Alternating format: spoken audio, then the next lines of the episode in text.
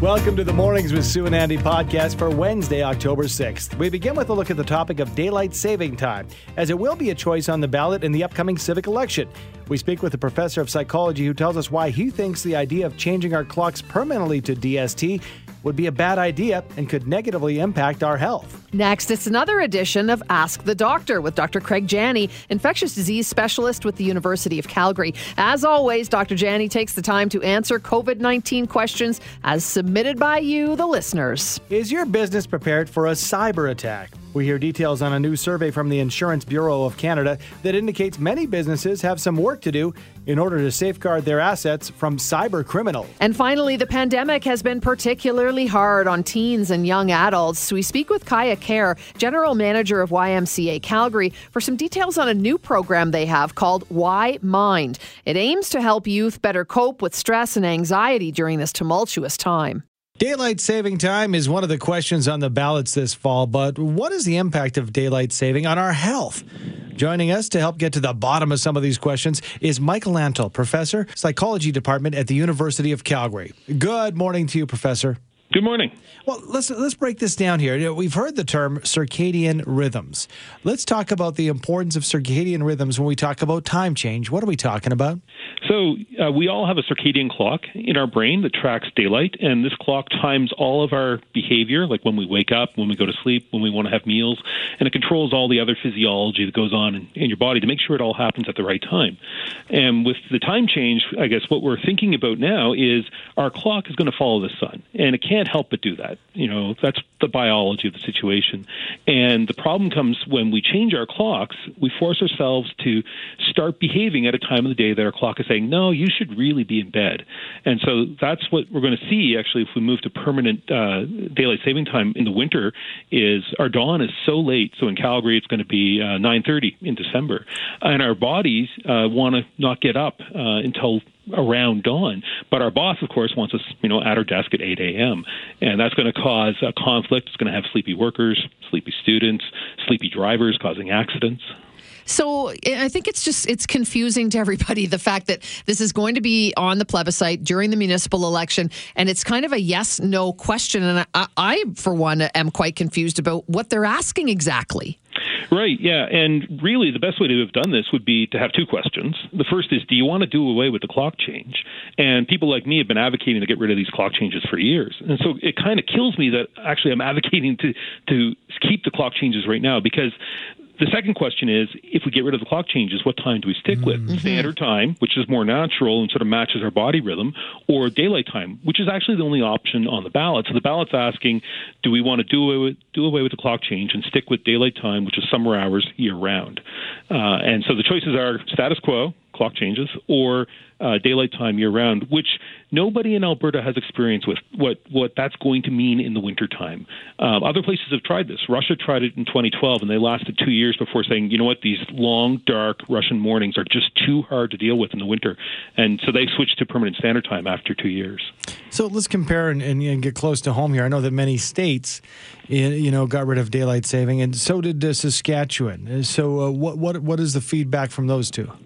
Well, so Saskatchewan's an interesting case um, because they follow Central Standard Time, but they're not actually in the right location for for Central Time. Mm-hmm. Uh, so their their dawns are actually a little later than they should be. Uh, their solar noon is a little later, and their dusk is a little later. So they would actually be better described as Mountain Daylight Time, um, even though you know they don't change their clocks. Uh, so they they miss the, ch- the clock change problem, uh, but they're a little misaligned. Arizona is still on um, on Standard Time, and they they do just fine.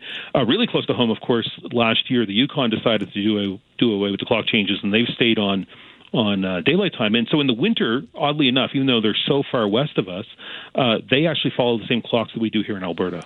So, on the question that's on the plebiscite, it's asking, do we stay with daylight saving time? And and your thought is then, no, we don't want that. We want to stick with, at this point anyway, continuing to bounce back and forth because it's is it just better for our bodies at this point and and for you know the brain too? Well, so the clock changes um, cause acute harm, and, and, that's not great. But the problem is staying on daylight time because Alberta actually we're quite a bit uh, west of where we should be. We're misaligned with the time we follow already on standard time, and uh, so that's the better choice would be standard time. But the best of these two bad choices we're presented with is the, the status quo of continuing to change the clocks.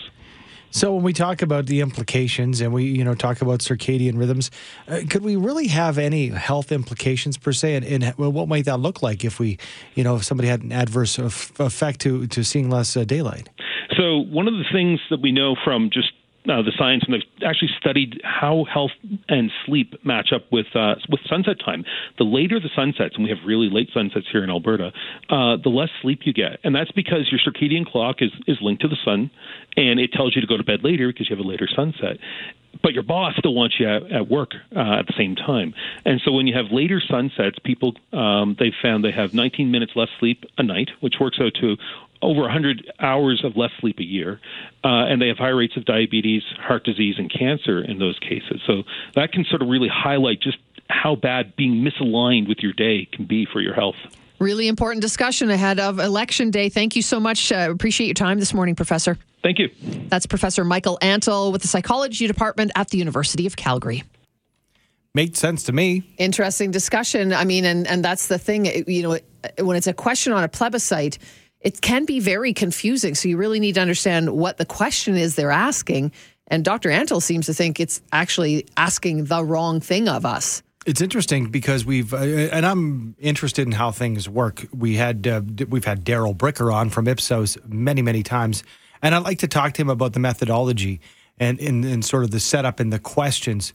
And yeah, he mentions time and time again that you know the answers are great in getting a response, but that question is super important because does that uh, the way elicit it's worded, an answer? right? Yeah. Yeah, or does it take you down one road? Yes. And that's the thing. This is taking you down one road. Uh, Gary just texted in. It's so typical of this Kenney government to be out of step with the majority of Albertans by not offering the option to stay on standard daylight time, which obviously makes more sense. I will vote no to staying on daylight saving time.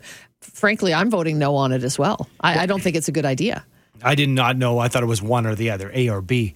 No, it's one. Um, and this this this texter is a little off topic to a certain extent. Says, according to Professor, my clock is so screwed up because I get up at four thirty no matter what at a certain time of year at three thirty, whether I like it or not. Once I wake, I mm. wake. Yeah, everybody. It's such an individual thing too, yeah. as far as needing that light. For you and I, we do not enter the office one day ever uh, with any shred of sunshine. No. So you know, to a certain extent, we, we're it's kind of irrelevant. We're gophers. But we're I've, I've, never really, I mean, I've never really understand the the great giant issue for the majority of us mm. f- for switching the clocks back and forth. It doesn't really affect me. Sure, I'm sometimes a little tired on the Monday after, but it's really not a big deal. But if we are going to switch to one thing or the other, let's make sure it's the right thing for yeah. our bodies, for where we live specifically. And sounds like, you know, switching permanently to daylight saving time is not it. He has been the man with the answers since the start of the pandemic. We've been posing your COVID questions to our expert, Associate Professor, Department of Microbiology, Immunology, and Infectious Diseases at the University of Calgary. Dr. Craig Jenne joins us once again. Hi, Dr. Jenne. Good morning, guys. Hey, uh, lots of great questions rolling in this morning, so we'll get to it. Uh, this person saying, I often hear fully vaccinated people say, Why do I need to wear a mask around kids? I'm fully vaccinated. So they ask, Does the virus transmit back and forth? What are the consequences to kids between 5 and 11 years old who aren't vaccinated, obviously? So unfortunately, the virus does transmit back and forth, and not only can there be a breakthrough infection in the adult, but absolutely the kids can get infected. They do have a much, much lower risk of severe disease, but we tragically have had kids in the ICU here in Alberta, and, not one or two. We're talking several dozen children. So this is something we do have to be careful of. Uh, uh, likewise, kids can also pass that back on to a different adult. So, you know, somebody can give a, a child an infection. That child can bring the infection to, to to a grandparent in a in a long-term care home, something along those lines.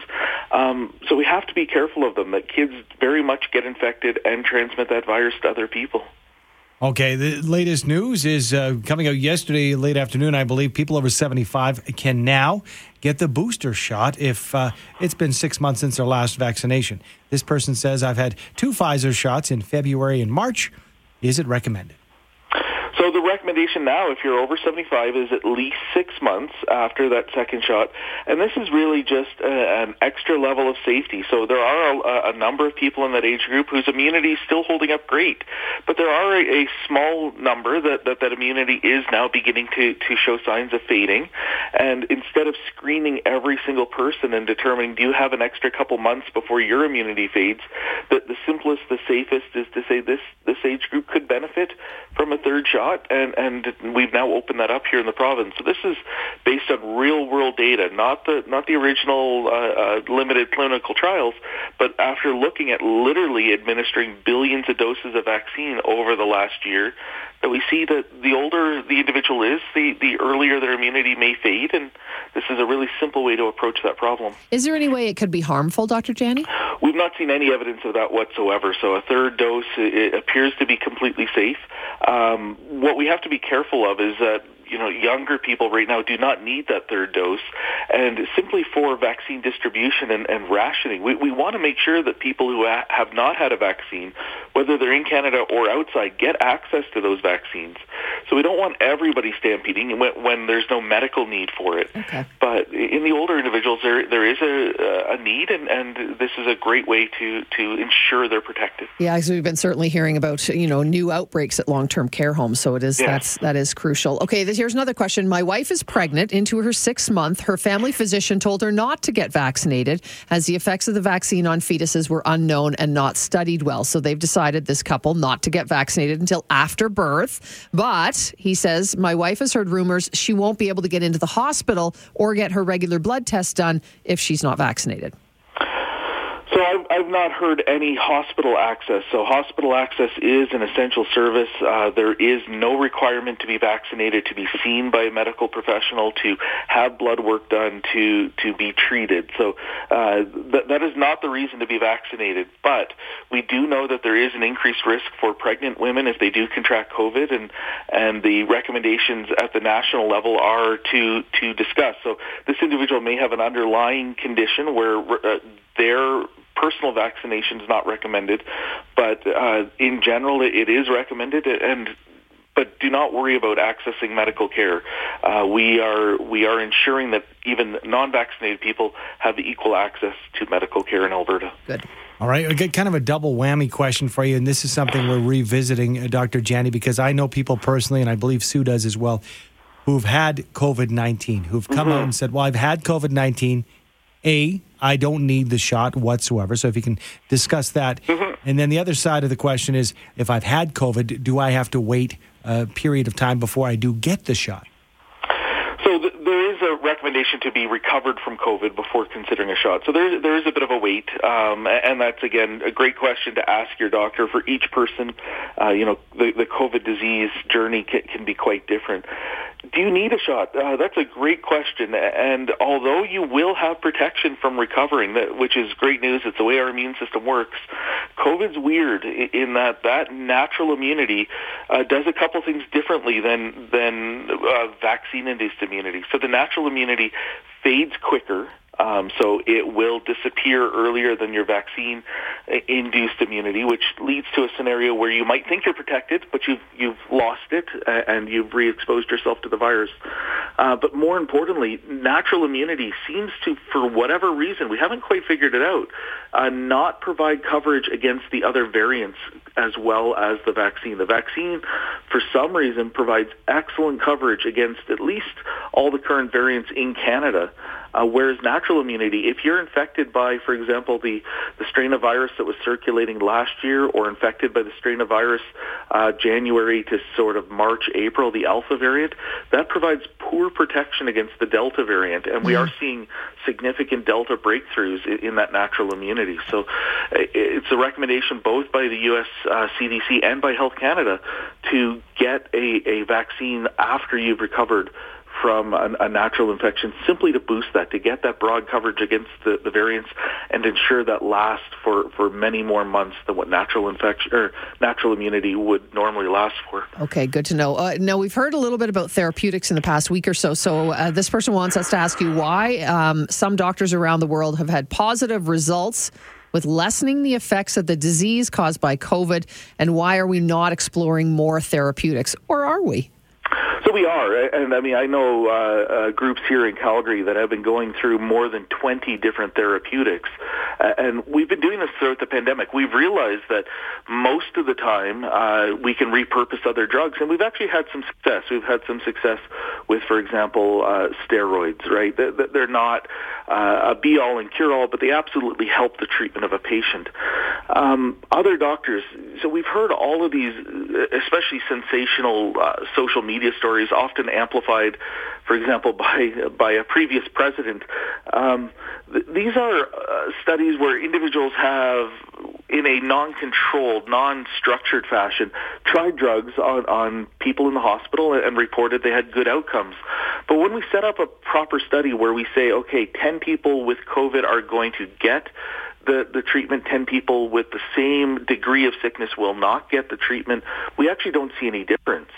So those initial studies are often subject to a confirmation bias. You've got a patient who is less sick than the other, so you try a drug, they recover, you claim it was the drug that cured them but they were less sick than the people in the bed beside them. Mm. So that's the critical nature of these these proper studies.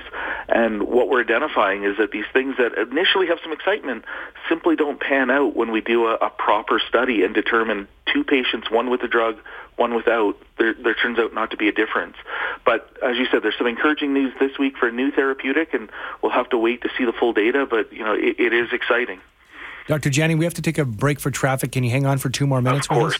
Good stuff. More from infectious disease specialist Dr. Craig Jenne. And a lot of these questions, Dr. Janney, keep coming back. Just like we've had the different waves of the pandemic, we get a lot of the same questions. Now, I'm hoping we can put this to bed. Maybe it's personal bias, but I, I've heard enough about it. Here's the question It says, Why in the heck is ivermectin not being used? It's mm-hmm. worked time after time, even though it's not profitable for big pharma. So why isn't it being used, Dr. Yeah. Jenne? Come on. Because it doesn't work. yeah, I, I, I, I understand, and we do see this, and this really is, you know, the, the, the, the bane of social media. You know, therapies are not prioritized by by, by the profit they make. Per, perhaps one of the cheapest drugs we have out there are, are these steroids that are being used, and they work. So, so it's not about the fancy new drug; it's about drugs that work. And ivermectin, simply in controlled trials with people entering the hospital uh, with COVID, half being put on ivermectin, half not. They have not worked, including a trial conducted here in Calgary. So this is not relying on other people's data. We tried this early on, and we did not have positive results from it. But another texter says it's been cured in a province in India just through ivermectin.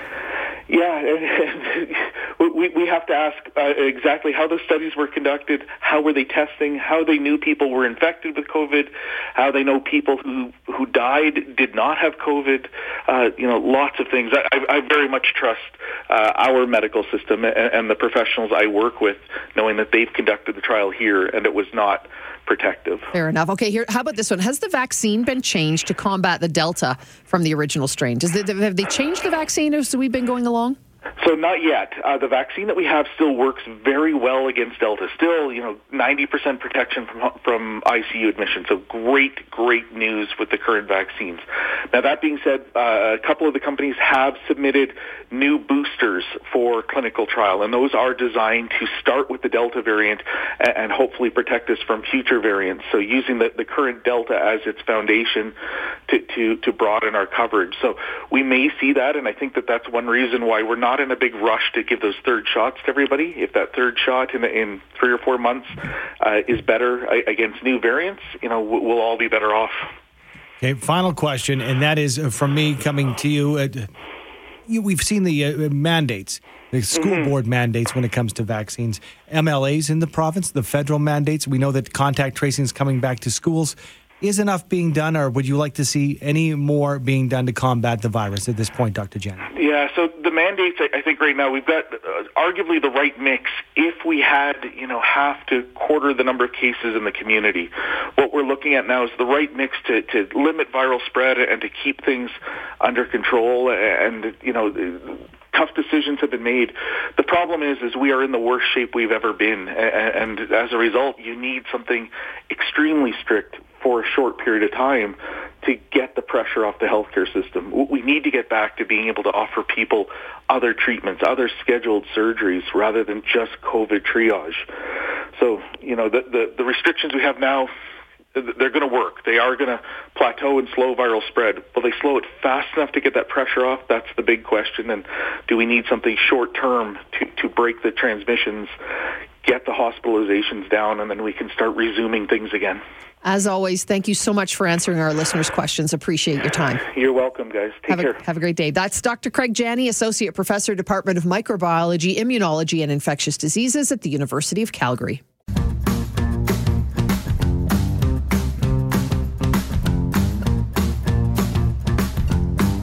We've seen cyber attacks increase over the past few years, and although attacks on large companies make the news, small businesses are also at risk of cyber attack. Here to help us make sure our data is protected is Jordan Brennan, Vice President, Policy Development, Insurance Bureau of Canada. Good morning to you, Jordan. Good morning, Andy. Thank you for taking the time with us. We appreciate it. How concerned should businesses, I'm talking average, maybe family run businesses, be about cyber attacks? I would say they should be very concerned, uh, Andy. Um, uh, our, our, numbers indicate that uh, roughly one in five small businesses have already faced a cyber attack. Uh, so that's a large proportion. Um, and then the, because of the nature of the attacks themselves, they can be extremely costly. Uh, so costly, in fact, that they, they drive a small business uh, into insolvency. So, so this should be something that is front of mind for, for small business owners. And, and, what's the best thing to do in terms of protecting yourself? What, what do you think? You mean for small business owners, for us at home? What, what do we need to really be cognizant of? Well, well, like like anything, Sue, planning and preparation uh, can't completely eliminate threats, but they can greatly reduce them. So, at the top of any um, uh, strategy uh, should be uh, obtaining uh, insurance coverage. You know, small businesses should should call their insurance representative uh, and and uh, to discuss their insurance needs, you know, the particularities of their business, uh, but obtain uh, actual coverage, cyber coverage for their business. You know, Jordan, it's been a tumultuous time over the past uh, 19, almost 20 months. Uh, and a lot of brick and mortar stores have moved their businesses online or increased that online component just to, to make a buck and keep things afloat. Has that increased the risk, seeing more of an online presence from a lot of business? Absolutely. Um, you know, the the uh, cyber is still a relatively new market in Canada. It's relatively young, but what we've seen in the last 18 months of the pandemic is is a fairly significant increase in the number and the severity and the complexity of cyber attacks. So, so as you noted, you know, business owners are, have been compelled to, to put the to migrate more of their business online, and this leaves them exposed, you know, more vulnerable to, to an attack. Can you break down some of the stats that you found for us, Jordan, and just talk about you know anything that maybe kind of really piqued your interest or surprised you from the uh, research that came out about cyber attacks during the pandemic? Certainly, yeah. So the, I think the most surprising finding for us is that uh, you know, given the increased threat uh, of cyber attack, we would expect small businesses to adjust uh, and, and more of them to uh, seek and obtain cyber coverage. But the survey indicated uh, something different um, uh, fewer than half uh, of the uh, businesses polled uh, intended to obtain cyber coverage, however, int- intended to obtain cyber coverage. You know, we'd ask the question, how much of your uh, budget is going to be allocated to cybersecurity in, in the coming year? And roughly half said none. Uh, and that was up from, from one third in 2019. So, so the business response, uh, there's a mismatch then between the business response to the increasing threat and their actual preventive measures. So, so that's one of the most striking findings. Uh, but as I said, you know, one in five businesses have already experienced a cyber attack. And depending on the size of the business, again, these are extreme, these can be extremely costly events um, you know, you, you flagged earlier in your in your in your piece here that that you know it's the large businesses that attract the, the bulk of media attention because of you know the size of the attack or how much damage is inflicted.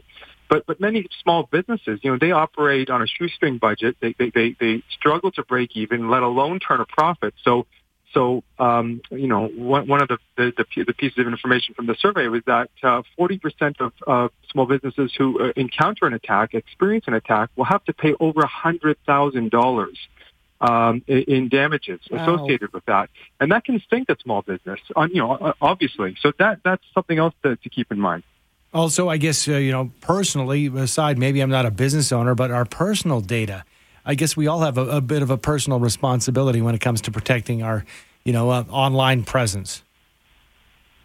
Oh, absolutely, absolutely, and and so you know, over and above, you know, and routing back to an earlier question, over and above the um, uh, obtaining cyber coverage, you know, small business owners should want to inculcate a, a culture of cyber vigilance and put in place protocols to protect themselves, especially on the data side. So, so things like uh, enforcing multi-factor authentication on their network. You know, so that's when you go to log into your device, you have to then go to your, say, uh, mobile phone to, to get a password to let you back in, to confirm your credentials. Email security, things like attachment scanning and, and external sender barriers, uh, uh, banners, they alert um, staff, uh, you know, uh, to a pending threat. Uh, and then, you know, running regular data backups uh, is important as well. So, so companies should be putting these things in place just to reduce the threat of an attack. Great reminders, Jordan. Thanks so much for joining us this morning. Appreciate your time. My pleasure, Sue. Thanks. Thank you. Jordan Brennan, Vice President, Policy Development with the Insurance Bureau of Canada. COVID has been detrimental to our mental health and especially hard on teens and young adults. The YMCA has launched a new program to help young people better cope with stress and anxiety. Here to tell us more about the program is Kaya Kerr, General Manager of YMCA Calgary. Good morning to you, Kaya. Good morning. Thanks for having me. Thank you for being here. So, uh, tell us, what is this program? What does it offer, and, and how can people access it? Yeah, so the Y Mind is a seven week free uh, program. It's an early in- intervention uh, psychoeducational program designed to help teens and young adults uh, develop some skills for coping with stress and anxiety. Um, essentially, it is for people aged 13 to 18 or 18 to 30. And uh, throughout the program, they're going to learn ways of dealing with some of the really difficult thoughts and emotions that might come up when things get overwhelming. So they'll come out with a better understanding of why their body and their minds uh, respond the way that they do when things get stressful and learn some strategies for dealing with those uh, difficult sensations in the moment. Kaya, I'm, maybe there's no answer to this, or maybe the answer is they just all are. How do you know if your teen is suffering from stress and anxiety? I mean, it's just been such a tough year for everybody, especially kids. Yeah, uh, for sure. So, so anxiety can show up for people in a variety of different ways, and it's quite normal. We all experience stress and anxiety at different points in our lives. Um, but sometimes, if you're noticing things like uh, increased anger or frustration, or perhaps withdrawing from activities or people that normally they would have been interested in. Um, things like having trouble getting to sleep at night or just excessive worrying or troubling thoughts uh, or looping thinking that they just can't seem to get out of. These are some indications that uh, your teen or yourself might be struggling with with uh, increased stress and anxiety, and it may be time to to start to address that before it gets out of hand. Kai, I think that everybody's familiar with the Y in Calgary, so I'm wondering, mm-hmm. do you have to be a YMC member to access uh, this particular program? You do not have to be a YMCA mm-hmm. member. The program is open to everybody who falls within the age guidelines. And uh, all you have to do is go to our website. You can sign up for a free uh, information and intake session uh, where we'll present some more information about the program and determine if the program is going to be the right fit for you. Uh, and then after going through the intake, we will uh, work to see which program location is going to work best for you. We do have in-person program offerings uh, at several of our YMCA locations, as well as a virtual option for folks uh, who are not able to attend in person. And you do have lots of dates available for people, so nobody will miss out. That's the great thing about this. Thank you so much. Really important topic that, that we have to deal with, especially coming out of this pandemic, right? Thanks so much, Kaya. Absolutely. You're very welcome. Thanks Please. for having me. Thank you for joining us. Kaya Kerr is the general manager of the YMCA Calgary, and you can go online, at ymcacalgary.org. Thanks for downloading and listening to the podcast. Don't forget to subscribe, rate, and review for free at Apple Podcast, Google Play, or wherever you find your podcasts. And tune in to Mornings with Sue and Andy from 5:30 to 9 every weekday morning on 770 CHQR.